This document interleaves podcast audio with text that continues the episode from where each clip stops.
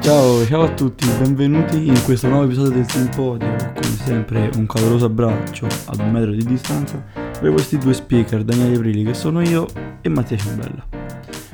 Oggi qui con noi abbiamo Valeria Pedetti, una sportiva della nostra città e anche un orgoglio di Orvieto, in quanto lei è una delle donne che ha dato la sua vita e sta dando la sua vita per lo sport. Infatti lei sin dai 12 anni inizia a praticare subito atletica leggera con la Libertas d'Orvieto e poi dopo un breve periodo di stop nel, durante il quale gioca a tennis, dopo essersi iscritta all'ISEF a Perugia, continuerà a praticare sport alternando corsa e marcia per poi focalizzarsi appunto sulla marcia. Io personalmente sono molto orgoglioso di averla qui come ospite al um, podcast Il Simpodio, quindi per questo la ringrazio. Buonasera, grazie a voi. E niente, io inizierei subito con le prime domande. Ciao Valeria, partirei subito con il chiederti come è nata la tua passione per la corsa e come questa si è trasformata nella splendida passione che ti contraddistingue, cioè la marcia. Allora, beh, io diciamo ho fatto sport praticamente da, da sempre, da, da, quando ero una, una ragazzina e mh, ho iniziato con l'atletica leggera, con la, ovviamente la Libertà Sorvieto e Carlo Muscatelli quando facevo più o meno le scuole medie perché era già un po', già dalle elementari, che anche quando si facevano i giochi della gioventù, insomma io mi cimentavo in queste gare di corsa. Eh e quindi ho iniziato e ho iniziato però a praticare il mezzo fondo, quindi diciamo a quei tempi nelle categorie quelle erano più o meno mm, distanze 1000, 1200 o su pista o campestri così e l'ho fatto per qualche anno. Poi ehm, per una serie di motivi ho abbandonato e ho cominciato invece a fare un altro sport, il tennis, anche quello a livello agonistico, avevamo qua una squadra femminile ad Orvieto, quindi eh, diciamo per diversi anni ho fatto quello. Poi vabbè ho fatto un po' di danza, nuoto, insomma, mm, poi ero iscritta all'ISEF, quindi sport mm, voglio dire non è mai mancato, fino a che per arrivare poi alla cosa più importante, dopo le due gravidanze, dopo le due figlie, e ho ricominciato piano piano a correre perché comunque avevo bisogno di, di, stare innanzitutto all'aria aperta, che a me è la cosa che piace di più di tutte, e poi comunque da mamma, comunque mamma lavoratrice, perché poi io sto in negozio tutto il giorno, eh, avevo proprio bisogno di uno spazio mio per dedicarmi a me stessa e quindi diciamo ho ricominciato così a correre senza nessun tipo di obiettivo. Poi la cosa è ripresa sempre di più, poi eh, diciamo mi hanno coinvolto in alcune piccole gare, magari di corsa su strada, eh, nei circuiti qua orvietani, così, e piano piano mi è ripresa anche questa voglia, questa motivazione proprio alla gara, perché a me fondamentalmente mi è sempre piaciuto poi gareggiare, eh, oltre a fare sport per il proprio benessere, la propria salute, poi voglio dire mi piaceva proprio mettermi in competizione adesso dirò probabilmente una cosa per la quale tu vorresti uccidermi. Eh, è che io ho sempre corso eh, per aumentare diciamo e per migliorare le mie condizioni atletiche no? magari nello sport eh, io ho fatto sempre calcio quindi io facevo la preparazione atletica dove correvo eh, così da poter rimanere 90 minuti in campo e via dicendo però la corsa come sport fine a se stesso è sempre rimasto un po' strano perché non, non capivo il reale obiettivo e quindi no, vedendo te che hai vinto tutte queste medaglie comunque mi fa un po' effetto perché comunque vedo che è una cosa importante. Perché diciamo che negli sport di squadra eh, ovviamente la preparazione atletica è fondamentale, quindi voi utilizzate la corsa e tutto ciò che concerne ehm, il contorno di quello che è la corsa, eh, esercizi vari, eh, per prepararvi a livello atletico, eh, a, per, per, aiutarvi nel vostro gesto tecnico. Invece la corsa in sé per sé è, è solo corsa, o la marcia uguale, diciamo, è un po' come tutti poi gli sport individuali, ma mh, mm, effettivamente nella corsa e nella marcia ancora di più è proprio un, un po' essere proprio con se stessi e confrontarsi con uh, le proprie capacità, con i propri limiti e insomma ci si mette a dura prova, poi dipende anche come uno lo fa, chiaramente però insomma è un continuo con- confronto ovviamente prima con se stessi, poi dopo eh, con gli altri. Adesso ho il piacere di citare solo alcuni dei grandi traguardi che ha raggiunto. Inizierei con la medaglia d'oro 3000 su pista a Comacchio nel giugno del 2012, la gara d'esordio per tenere i campionati italiani outdoor. Medaglia d'argento 3000 su pista al campionato europeo outdoor di Budapest nel 2014. Medaglia d'oro 3000 metri su pista e 5 km su strada al campionato europeo indoor di Ancona nel 2016. Medaglia d'oro 10 km su strada al campionato europeo di Alicante nel 2018, con conseguente record italiano categoria F45.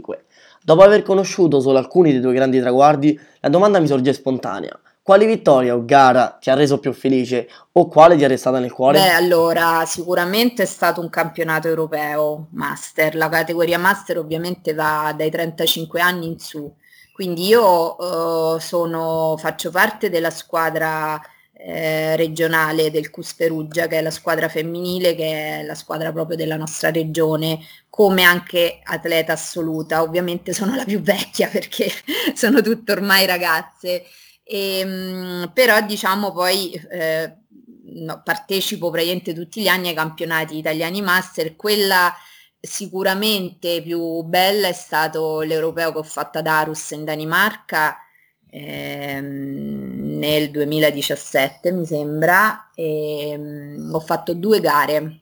una gara su pista che era un outdoor quindi un 5000 di marcia e poi c'era abbinata anche due o tre giorni dopo una gara su strada, una 10 km su strada. Entrambe eh, sono andate benissimo perché ho vinto l'oro europeo e sicuramente quella, allora, il 5000 è, è stata la prima gara e quindi è stata una meravigliosa sorpresa, mh, sia come eh, raggiungimento dell'obiettivo più alto, ma anche come, come tempo. Io ho fatto i miei personali in quella occasione quindi eh, veramente inaspettato. La 10 km partivo già con qualche aspettativa in più, ovviamente, perché avendo vinto già eh, la 5, e però sempre cauta perché poi ogni gara è a sé, ogni distanza è a sé. Se io magari riesco a vincere o a piazzarmi bene in una gara un 5000 non è detto che poi lo riesca a fare allo stesso modo su una 10 km, poi dipende dalla giornata, dalla condizione tua in quel momento, in quel giorno, dal,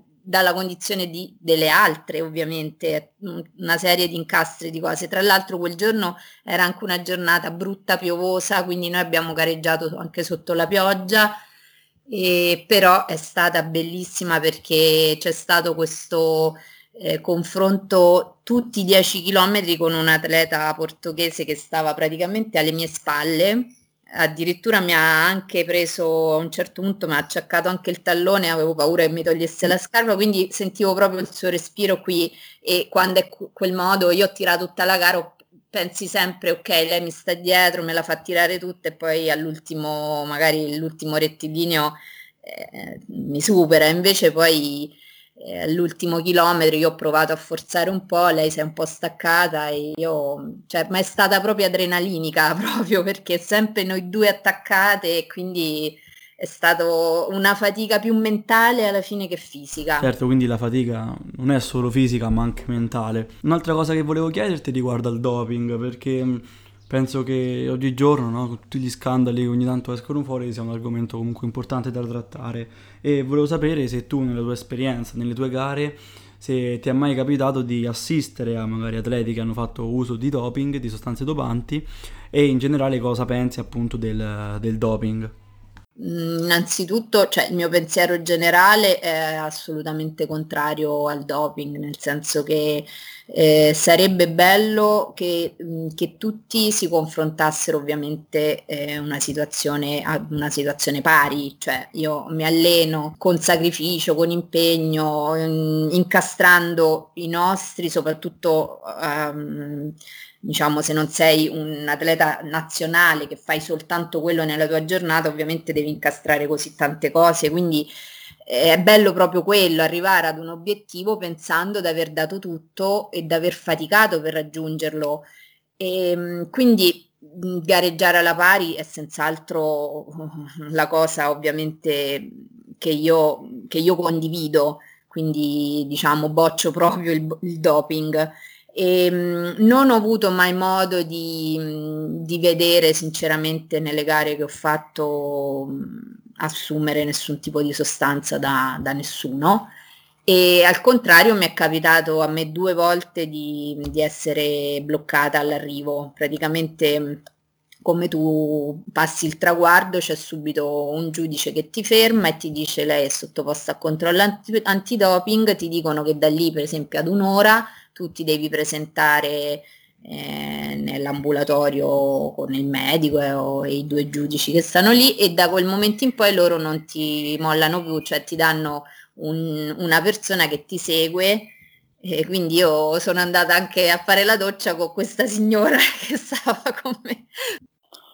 Va bene, allora grazie insomma per questi interventi sullo sport. Adesso siamo arrivati alla conclusione di questo episodio del podcast e come sempre chiederemo anche a te Valeria un aneddoto curioso della tua maturità, in quanto come sai la nostra sarà un po' particolare perché non vivremo alcune esperienze, alcune emozioni come quelle che si vivono magari il giorno prima dei due iscritti, però comunque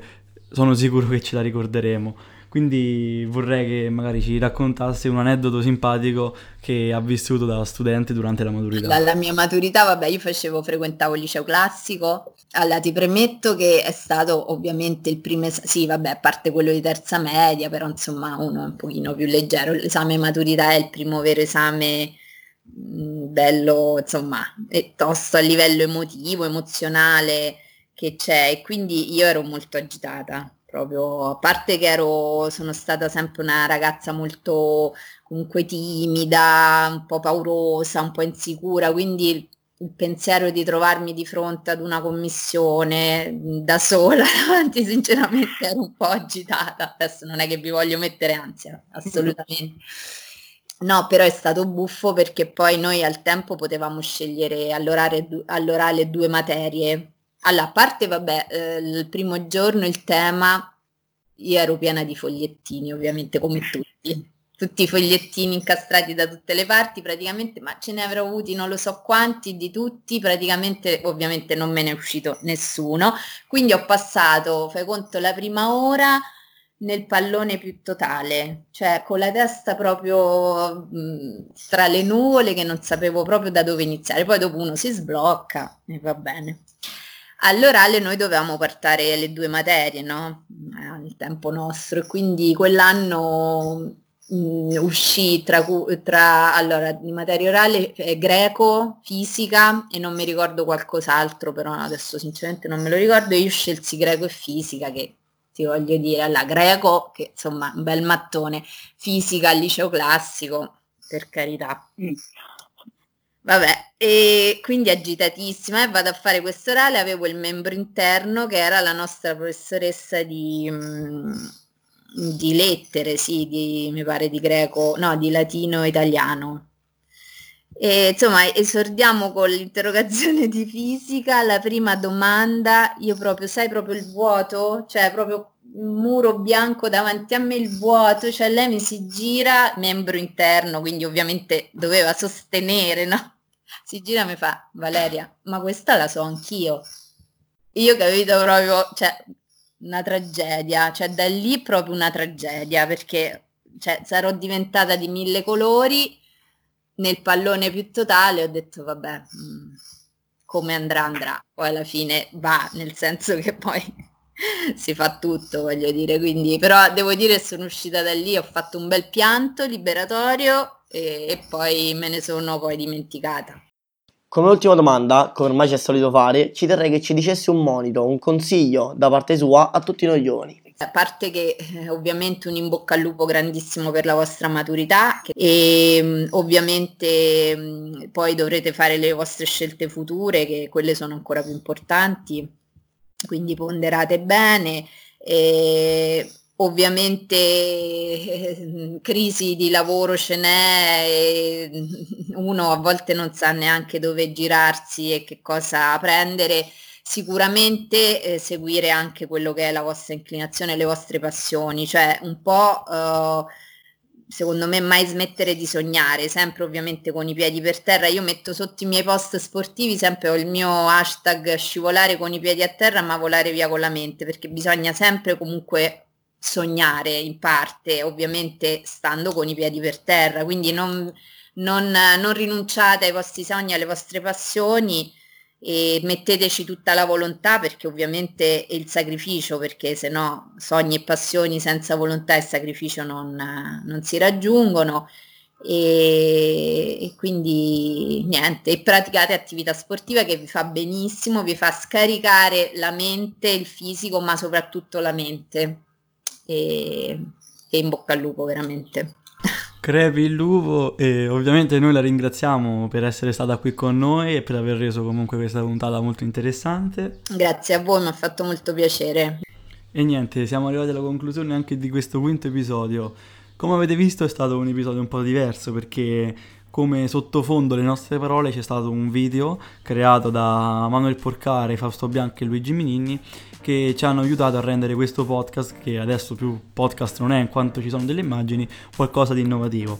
Ringraziamo anche Pietro Gobbi, che è una persona straordinaria che ci permette e ci regala delle grafiche fantastiche appunto per questa iniziativa. E niente, come sempre vi ricordiamo di andare a seguirci, di mettere like a tutti i post su Facebook e su Instagram e di seguire il nostro sito. Eh, per questo episodio penso che sia tutto e noi ci rivediamo con il prossimo episodio del Simpodio.